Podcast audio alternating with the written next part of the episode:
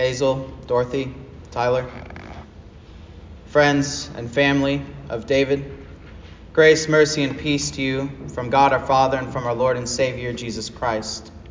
Amen. When I arrived at Beautiful Savior just over three years ago, some of you may remember what it was like. There weren't maroon pews in here, instead, there were brown chairs, and there were maybe about 20 people or so on a given Sunday. Things were quite a bit different then. But I always tell people, whenever I tell them about the story of my time here at Beautiful Savior, that the folks who were here when I first got here, they were a faithful remnant. And that certainly applied to David. When I arrived here, David was many things. He wore many hats. He was an elder, a congregational president soon after I arrived, an OB3C organizer, some of you know what that is, a choir member, a floor buffer, and basically in anything that needed to be done, volunteer. David was faithful in so many things, and not just in church things. That's not just true about his church life, although that's how I knew him best. He was faithful in so many things, most importantly, as a husband, and as a father, and as a grandfather, and a brother, and a son. But also faithful in so many other things, faithful, as many of you know him, I'm sure, as a teacher it's funny, even when he had dementia I'd go and, and visit him, he didn't really remember who I was. Of course, it was good for my pride, but he did talk to the students in the cafeteria still and scold them for not behaving themselves. A very faithful teacher. Faithful earlier in his life as an army captain, faithful in the marching band, maybe the most fun thing, faithful in the barbershop quartet faithful in so many things. And when you know someone like David, who is faithful in so many things, who has so many good qualities about him that we could go on and on. I only gave a short list, but we could make a much longer one. Maybe we can do that together at the luncheon later. It makes the things that Jesus describes of the faithful in Matthew chapter 5 in his famous Beatitudes, these sayings of blessing, it makes them really come to light. For as David was faithful in many things, the many things that our Lord says about the faithful were true of David. And so let's go down this list at least. Poor in spirit. Blessed are those who are poor in spirit, for theirs is the kingdom of heaven. David was humble in spirit. That's what that means. He was a baptized Christian who put his faith first not in himself, not in his own ability to accomplish anything, really, but humbled himself before Christ. He trusted not in himself, but on the blood of Jesus to wash away his sins. And for that, his is the kingdom of heaven. That is where he is now. Blessed are those who mourn, for they shall be comforted. I saw David mourn in his life. I saw him mourn over the death of loved ones. But he also knew the comfort that Christ would give him for that. He knew that the only hope in the midst of tragedy was Christ. He knew that if God was for him, who could be against him? He knew that God was working all things together for good. Blessed are the meek, for they shall inherit the earth. When you looked at David, he was not some sort of famous movie star, he wasn't some sort of star athlete. He had lots of hobbies and he was good at lots of things, but he was meek. And for that, he will inherit the earth. He was faithful. He served wherever he needed to serve. And for one, that one day, he will inherit the new heavens and the new earth that his Creator is preparing for us now. Blessed are those who hunger and thirst for righteousness, for they shall be satisfied. Week in and week out, I saw him come here to eat and drink of his Lord's body and blood, to hunger and thirst for the righteousness that only the Word can give. And he was satisfied by that. He knew that that was what mattered at the end of each week and at the beginning of each week to be satisfied by his Lord. Blessed are the merciful, for they will be shown mercy. Whether having mercy on his students, or on his children, or on his wife, or even on his pastor, he was always ready to forgive, always ready to show the love of Christ to whoever needed it. And for that, he has also been shown mercy from his heavenly Father. Blessed are the pure in heart, for they shall see God. David was baptized, he was washed, he knew where his cleanliness came from. And he is with his Creator now. He sees God now, face to face. To face. And blessed are the peacemakers, for they shall be called sons of God. Whether it was in our elders' meetings or in our council meetings, I always remember David making for peace. He was good at that.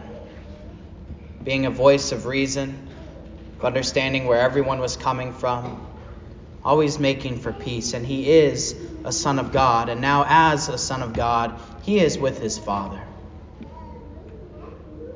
And finally, the last thing that Jesus here describes of the blessed, of the faithful, is that blessed are those who are persecuted for theirs will be the kingdom of heaven. And I think we can all agree here that David did not seem to deserve many of the hardships that he had in life. If anyone deserved Parkinson's disease and ischemia and dementia, it was not David. But so is the corruption of sin. We are all corrupt David himself knew he was a corrupt sinner, and he knew that one day he would succumb, whether at 70 or at 80 or at 90, to the wages of sin, which is death. We have all sinned, and so we will all die. But in this life of persecutions, in this life of hardships, in this life of bad things happening to good people, in this life of death, there is only one hope. And David knew that hope. There is only one who is righteous. And David knew that one. It is Jesus Christ. Jesus who has taken David's sins and your sins and my sins in himself on the cross and died with them there, so that he could give us his righteousness as Paul says, not only who died, but more than that, who was raised. That you too, that David too, might be raised. And he will be raised again. David had a persecuted life, a hard life in many ways. But that body, which had so many hardships, that body that we knew and loved, that body will be raised from the dead on the last day. Jesus will come again and he will glorify David's body. No more Parkinson's, no more ischemia, no more dementia. And David will be there with all the faithful, singing the praises of his Lamb. And so blessed are those who are persecuted on behalf of Jesus in this life, for they will be in the kingdom of heaven forever. For as David was faithful in many things, the many things that Jesus describes of the faithful applied to David. And these Beatitudes can describe you too. First, I'll say to Hazel and Dorothy and Tyler and the rest of the family and friends, to everyone here gathered, mourning the death of David, let's revisit this one. Blessed are those who mourn for they shall be comforted. Jesus is here. The hope that David had when he mourned in his life is the same hope that we have as we mourn for David now. If God is for us, who can be against us? What can separate us from the love of Christ? Can life or death itself? No. Because in Jesus we are more than conquerors. And so know Christ like David knew Christ. That Christ is working together all things for good for those who love him. And he is your hope. He is the one who can solve the real problem the problem of sin, the problem of death. Blessed are those who mourn, for Christ shall comfort them. And I'll leave everyone here with this. It may seem hard to us, at least it does to me, to live up to someone like David, who was faithful in so many things and had so many good characteristics. The list could be so long. But the reason that David was like that wasn't because of anything in himself. We'll go back to that first beatitude Blessed are those who are poor in spirit. The reason David was so great in so many ways was because he relied not on himself first, but on the blood of Christ. He knew that to live a good life, he must first turn to the good Lord. And so maybe we can't all be as great of teachers as David was, or army captains, or barbershop quartet singers, as much as that sounds like fun. But you can lean on Jesus. I can lean on Jesus. And we can humble ourselves together before the Lord today. For as much as the Lord was ready and willing to receive David into his kingdom, he is ready to receive you into that same kingdom too. And so be like David. Maybe not in all the ways that you admire him for, but at least in that way. That we are poor in spirit, and so shall ours be the kingdom of heaven.